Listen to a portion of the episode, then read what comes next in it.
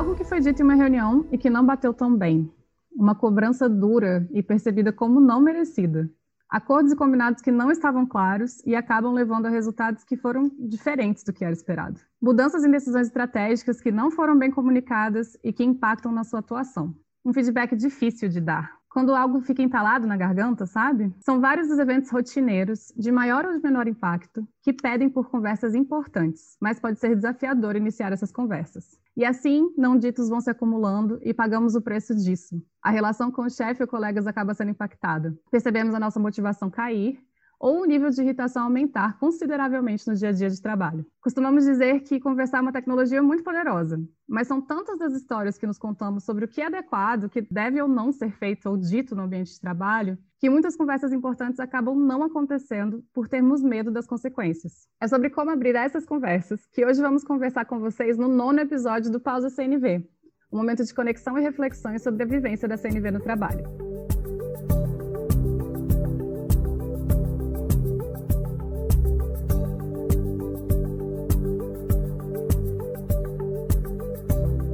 Hoje estamos eu, Flávia Amorim e Luciana Dantas. E para começar, Lu, na sua percepção, por que, que a gente deixa passar tantas conversas importantes no trabalho? Pois é, Flavinha, por que, que às vezes é tão difícil a gente abrir essas conversas, né? Pode parecer algo pequeno, de, poxa, eu vou, preciso falar para o meu colega algo bem específico do projeto que a gente está trabalhando, ou preciso abrir uma pauta na reunião que não necessariamente vai ser muito longa, mas como é que as pessoas vão receber? De repente, a gente já sente uma série de resistências no nosso corpo.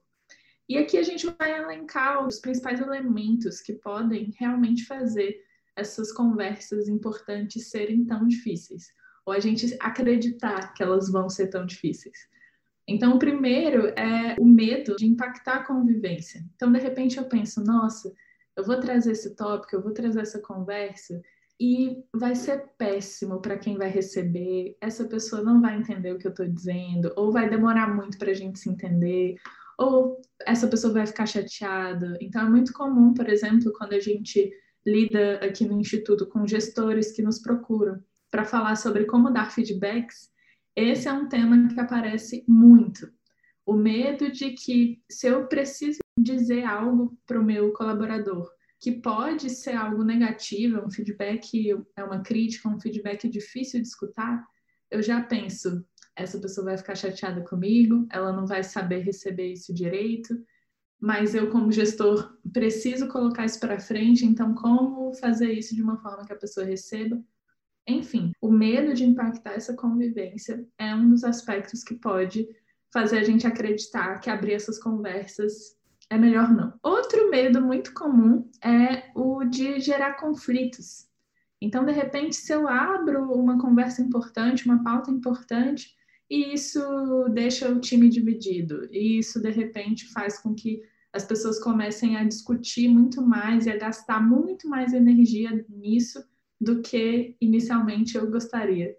Então, na, nesse medo de que eu posso causar algum conflito, a gente acaba recuando e não abrindo conversas importantes. E aí vem uma falsa sensação de harmonia, né, Lu? Porque a gente deixa de dizer as coisas que estão incomodando por causa do medo do conflito, e aí parece que está tudo bem, mas tão, tem pequenas coisas acontecendo ali que geram incômodos, que geram desconfortos. Você fica mais cheio de dedos para trazer certos assuntos com a pessoa, porque em um outro momento isso já aconteceu e pareceu que ia ter um conflito ali, então a gente acha melhor evitar.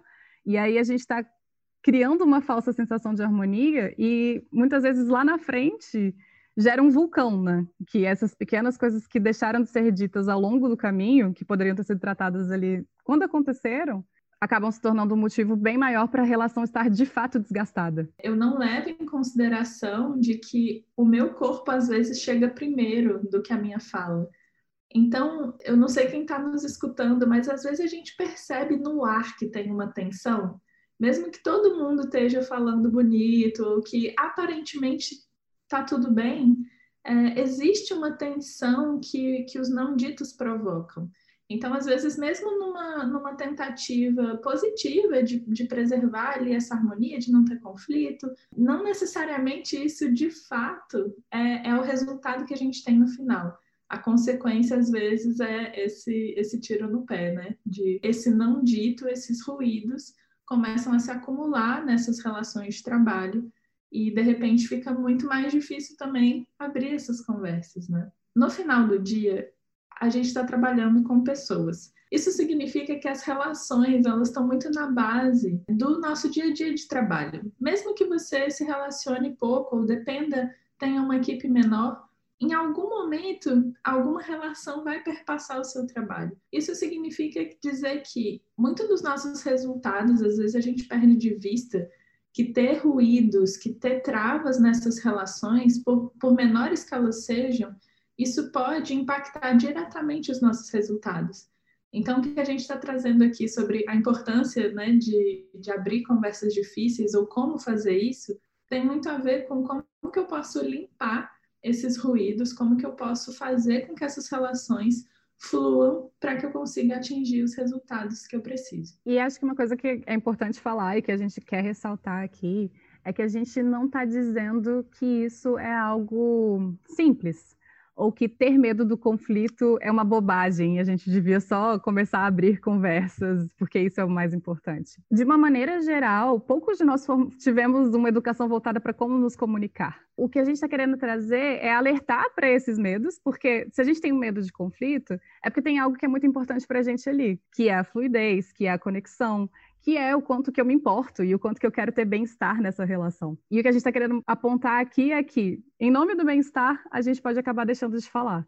E isso pode ter um custo maior lá na frente. Como que a gente pode, então, tornar essas conversas mais frequentes e se acostumar em abrir conversas importantes? E a gente acredita que um passo que faz bastante diferença é como que a gente se prepara para essas conversas. E algo que você pode fazer para se preparar para ter uma conversa é olhar e pensar o que, que é importante para mim aqui. Se eu estou numa reunião de trabalho e a forma como uma pessoa falou sobre uma entrega minha me incomodou, eu posso olhar para esse incômodo e falar, cara, por que que tem? O que que despertou esse desconforto aqui dentro? O que que é importante para mim nessa situação que eu quero cuidar? Isso me leva para um exemplo que eu acho que foi o primeiro conflito que eu vivi na minha carreira, há bastante tempo. Foi, acho que foi o primeiro conflito real que eu vivi com uma chefe. Essa chefe, ela tinha recém-chegado no trabalho e ela falou comigo de uma maneira que eu não estava acostumada. As pessoas eram sempre muito cuidadosas na forma de perguntar sobre as demandas e como estava o andamento das demandas.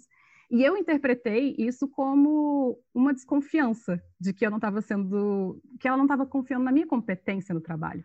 Não sei se você já passou por algo que com que você se relaciona mas acho que essa sensação ficou muito viva para mim, porque eu era uma pessoa que sempre considerada muito fácil de lidar, com muita fluidez no trabalho, e me vi numa situação em que eu fiquei com muita raiva e congelei.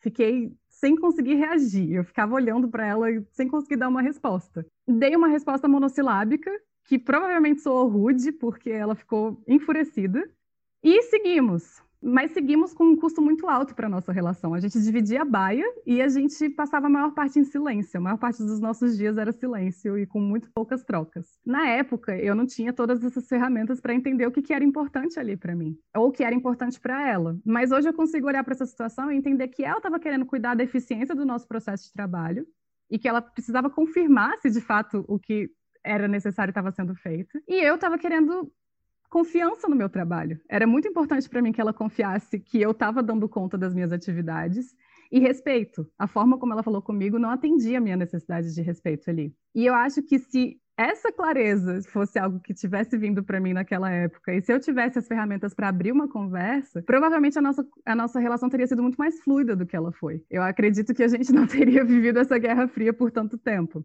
Sim, às vezes a gente se relaciona muito mais com as histórias que a gente se conta do que com o que realmente está ali, né?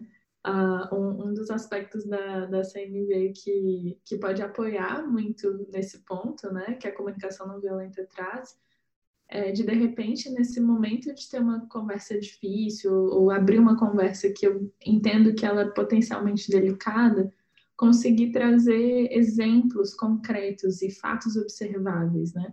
Situações no trabalho que eu já vivi e de repente uma pessoa chega e já tem um murmurinho ali de nossa, essa pessoa ela é tão fechada, né? Reservada, não conversa com ninguém, meu Deus. E de repente essa história vai se formulando sobre essa pessoa, Mas quando eu tento voltar e pensar, ok, por que, que eu estou me deixando acreditar que essa pessoa é fechada ou reservada? De repente eu posso notar que, ah, é porque ela chega e vai direto para a mesa dela, não diz bom dia para ninguém. Ou agora na situação né, da pandemia e esse trabalho remoto, pode ser que a pessoa não diz bom dia no grupo junto com os outros, enfim cada um tem a sua rotina, mas de repente eu posso estar me contando uma série de histórias por um jeito de agir que uma outra pessoa tem, que de repente o, o filtro de interpretação que eu tenho para entender aquele comportamento, ele parte muito do que para mim é verdade. Então, trazer esse, esse fato observável, né? trazer o que, que é isso que acontece, que me deixa acreditar nessa história, ajuda até eu poder trazer para a pessoa esse fato concreto. De olha, quando você chega e não fala bom dia, eu fico pensando que você é, é muito reservado, talvez você prefira ter a sua privacidade. É isso mesmo? Né? De repente, a pessoa pode chegar e falar: Nossa, é, é... na verdade é porque eu já chego tão focada no que eu preciso fazer que eu já vou direto. Mas não é que eu queira manter a minha vida privada. Então, pode ser que, que eu tenha essa outra realidade, né? Isso está muito ligado a uma outra, um outro elemento que pode ajudar muito a abrir essas conversas, que é estar tá aberto para escutar que a realidade do outro pode ser diferente da minha. Então, de repente, aquilo que eu estou achando que, que a, a, gente tem essa realidade compartilhada, né? O que eu vejo é a mesma coisa que você vê. De repente, é eu parar e me perguntar: talvez não seja. talvez o que eu veja seja uma coisa muito diferente do que a pessoa vê. Tem muito a ver com a gente ter um olhar curioso, né, Lu? Eu acho que aqui no podcast a gente já falou sobre esse olhar curioso em diversos temas. E essa curiosidade faz com que eu comece a perceber o que, que, pode estar por trás, e como a gente falou lá no começo, o que, que é importante para essa pessoa aqui. E aí eu começo a vê-la como uma pessoa e não como vilão da história, né? Como, nossa, ela falou isso na reunião porque é certeza que ela quer me prejudicar ou certeza que ela não acredita no meu trabalho e ela quer fazer diferente e por isso que ela está falando comigo dessa forma. Eu recentemente vivi uma situação que foi muito interessante nesse sentido de qual estava sendo a minha interpretação ali e o que de fato estava acontecendo. Em uma relação de trabalho, eu estava tendo a experiência de que sempre que eu trazia ideias ou sugestões, eu estava sendo recebida com resistência. Essa interpretação, ela chegou inclusive para outra pessoa. E aí a gente resolveu conversar sobre isso. E foi muito legal, porque quando eu trouxe para ela os exemplos de quando eu percebi essa resistência, ela me disse: Nossa, na verdade, eu quero muito cuidar da qualidade dessa entrega. E por isso que eu faço perguntas, por isso que eu trago questionamentos, por isso que eu penso em outras possibilidades. Porque eu quero que a gente sempre chegue num resultado melhor do que a gente já está fazendo. Para mim, isso me fez desconstruir a história de que ela estava resistindo porque ela era muito apegada às próprias ideias. E ela queria seguir sempre o jeito dela, fazer do jeito dela. E aí a gente conseguiu olhar para isso e falar: nossa, tem algo aqui que você está querendo cuidar. E também foi interessante perceber que algumas coisas na fala da pessoa me traziam essa experiência de resistência. E a gente foi conseguindo criar outras formas de se comunicar. E, inclusive, de momentos onde de fato havia resistência, a gente pensar: nossa, então o que, que a gente pode fazer aqui? A gente pode ou escolher uma de nós para tomar a decisão, ou envolver uma terceira pessoa, ou pensar em outros caminhos. E ela deixou de ter medo de falar as coisas para mim, porque a gente conseguiu trabalhar juntos com esse novo cenário, de que no fundo, no fundo, a gente quer cuidar da qualidade e da fluidez do trabalho. A Arnina Casta, ela traz uma provocação, que é cada um de nós dá significados muito únicos, exclusivos para cada palavra que nós usamos. Então, para mim, o que é resistência, por exemplo, pode ser muito diferente da experiência da Lu, ou da experiência de outras pessoas com quem a gente trabalha. Fazer esse cheque de o que eu estou percebendo aqui, será que ele é real para essa outra pessoa? Isso faz com que a gente esteja falando da mesma coisa. E a maior parte dos conflitos acontecem porque, em algum momento, eu falei X e a outra pessoa entendeu Y. E a gente vai vivendo a partir das nossas interpretações e não do que de fato aconteceu. Então, o convite aqui é para a gente abrir essas conversas para a gente conseguir ver se estamos de fato na mesma página.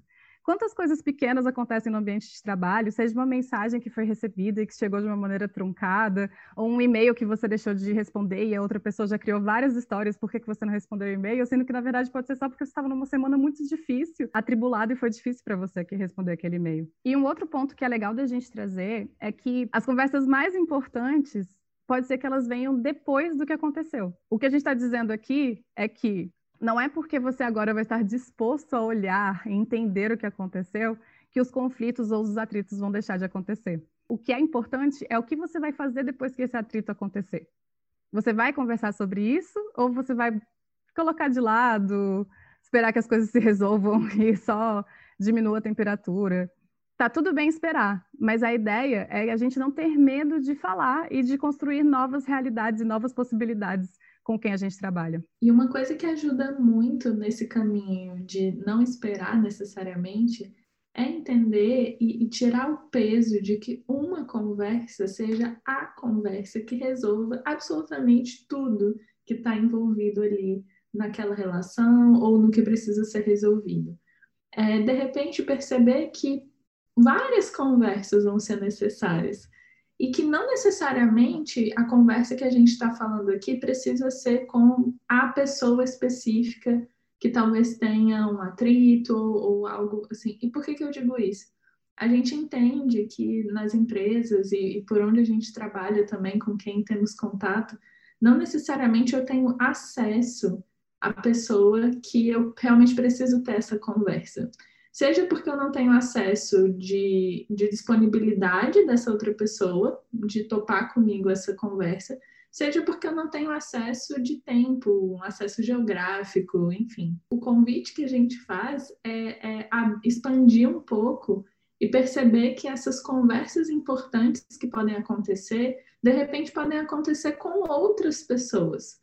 De repente, você pode encontrar aliados ou pessoas que estejam junto contigo com a mesma preocupação e que você possa ter apoio para trocar ideia, para de repente a pensar junto. Então, não necessariamente a, a, coragem, né, que a Brené Brown tanto fala, de se inclinar para esse tipo de conversa, ela significa que, um, vai ser uma conversa só que vai resolver tudo, e dois, precisa ser definitivamente com aquela pessoa específica para resolver tudo é, a gente pode se abrir muito mais para outras possibilidades que de repente vão ser tão efetivas quanto, se não mais, do que a gente imaginou anteriormente. E isso leva a gente para o nosso próximo bloco, que é dar um pouco mais de dicas concretas, que a gente imagina que aplicando no dia a dia é algo que a gente testa também no nosso constante aprendizado aqui com a comunicação não violenta mas que é algo que pode apoiar bastante a que outras estratégias são essas, né? Que outros passos e caminhos podem ser esses.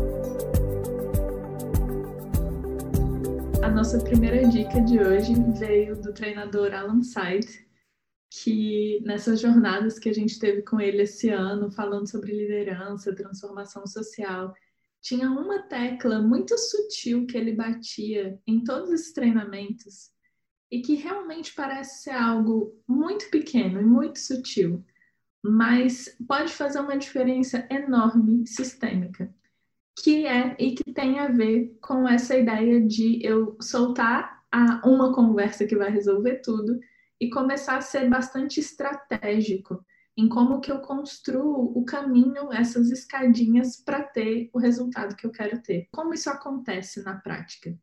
Pode ser que eu precise ter uma conversa grande para apresentar um projeto para minha equipe e eu preciso que os, os líderes da empresa topem e aprovem esse projeto. Eu dificilmente vou conseguir de cara chegar no líder da empresa e apresentar o projeto ou falar para ele por que é tão importante. Mas talvez eu possa mandar para a chefe do meu departamento um e-mail pedindo uma reunião de cinco minutos para falar com ela sobre um projeto que eu estou pensando. Se ela diz sim para essa reunião de cinco minutos, nessa reunião eu posso vender o meu peixe de que tem um projeto muito bacana que eu estou pensando que pode ajudar muito a empresa e que para isso, se ela toparia é, me ajudar até meia hora de reunião com o vice do departamento ali que vai apoiar. Se ela topa essa reunião de meia hora, os dois, eu posso, nessa reunião, de novo, trazer mais elementos sobre esse projeto e vender o meu peixe de que seria muito maravilhoso ter uma reunião de duas horas com o CEO da empresa para poder apresentar esse projeto, se eles me apoiariam nesse caminho. Pode ser uma história muito, muito bonita sendo contada aqui em 30 segundos para vocês, mas é algo que a gente percebe que realmente funciona. O Marshall Rosenberg tem histórias de contar sobre como ele construía esses pequenos passos de de repente ter 30 segundos com uma pessoa depois ter mais cinco minutos, depois ter meia hora. Isso ajuda muito a gente focar nessa estratégia, ter muita clareza do que eu quero resolver, ter muita clareza do que, que é isso que eu quero trazer e conseguir enxergar quais são as possibilidades que vão me levar cada vez mais perto disso que eu quero realizar. E você, Flavinha, o que, que você acha que pode ajudar mais também? Acho que um aprendizado que a gente tem vivido em viver uma empresa e trabalhar com comunicação não violenta é fazer com que as conversas não precisem se tornar conversas grandes. Se uma comunicação que foi feita não ficou tão clara para mim, ou se eu não concordo com uma decisão que foi tomada, não esperar o momento da reunião para conversar sobre isso que ficou vivo para mim. Então, a ideia aqui é, por exemplo, teve alguma coisa na interação com o cliente que não ficou tão clara, manda um e-mail pergunta. E utilizando esses recursos também, que são menos formais do que sentar e marcar uma conversa. Teve algum incômodo com alguém da sua equipe? Não espera a reunião de feedback para falar. Marca cinco minutos com a pessoa, ou chama ela para tomar um café com você no momento de intervalo, ou enfim, marca uma reunião virtual para um check-in rápido, porque isso faz com que a gente fique menos perto das histórias que a nossa imaginação nos conta e mais perto do que de fato está acontecendo. Como a gente ainda tem essa dificuldade maior de estar em trabalho remoto, muitos de nós ainda estão em trabalho remoto, muitas vezes a gente acaba não tendo essas oportunidades para fazer essas conversas menores acontecerem. Então, acho que a dica aqui é muito essa: não espera a coisa se tornar grande ou se tornar um grande incômodo. Com certeza. Às vezes a gente escuta esse termo, né? Conversas difíceis ou conversas importantes. E achamos que isso vai ser algo necessariamente muito longo uma conversa ali de duas horas e pode ser algo rapidinho, como cinco minutos. Agora, tem algo, uma sugestão que a gente queria deixar para você que está escutando, que é, se está muito difícil ainda pensar em dar esse primeiro pequeno passo para ter essas conversas, como seria listar você para você mesmo e não precisar compartilhar com ninguém as conversas que, se você tivesse, te trariam muito bem-estar no trabalho? Como seria colocar isso na ponta do lápis mesmo, para trazer consciência de, nossa, se tal pessoa da minha equipe soubesse disso, ou se a gente conseguisse falar sobre esse tema, talvez isso me ajudasse a, a destravar algumas coisas que estão travadas no meu dia a dia de trabalho e poder já resolver com mais eficiência o que eu preciso resolver. E se a gente puder também te convidar a, depois de colocar essas conversas na ponta do lápis, se você se sentir inclinado a tomar pequenos passos, testa, veja se funciona, veja como te serve. E se não servir, tá ótimo também. A gente vai adorar receber o seu feedback e escutar é, de quem tentou e, e todas essas experiências. Para a gente é, é maravilhoso. E a CNV também tudo isso que a gente está falando é algo que colocamos em prática. O Marshall já convidava a gente a se inclinar para essa prática imperfeita. Então tá tudo bem se ela for imperfeita.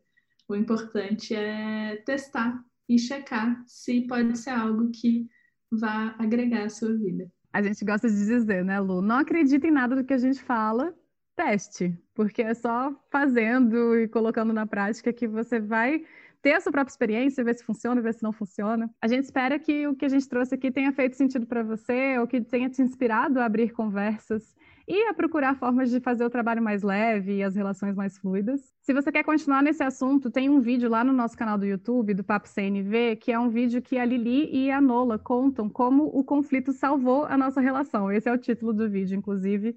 E é bem legal porque elas contam como que essas pequenas conversas que não foram abertas se tornaram algo grande e que foi nesse conflito maior que, gente, que, elas conseguiram olhar e falar, nossa, olha quanta coisa a gente deixou de dizer aqui, e olha como a nossa relação pagou o preço, né, dessas, dessas conversas que não foram ditas.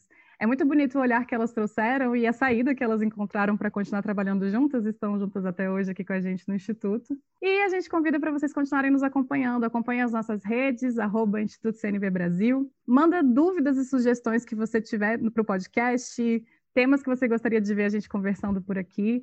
Conversa com a gente, conta pra gente se você experimentou e o que, que aconteceu nessa conversa. A gente vai adorar te escutar. A gente quer manter esse canal aberto, então é só mandar para o nosso e-mail, institutocnvb.gmail.com. Lu, obrigada por essa conversa delícia de hoje. Obrigada, Flavinha. Até mais.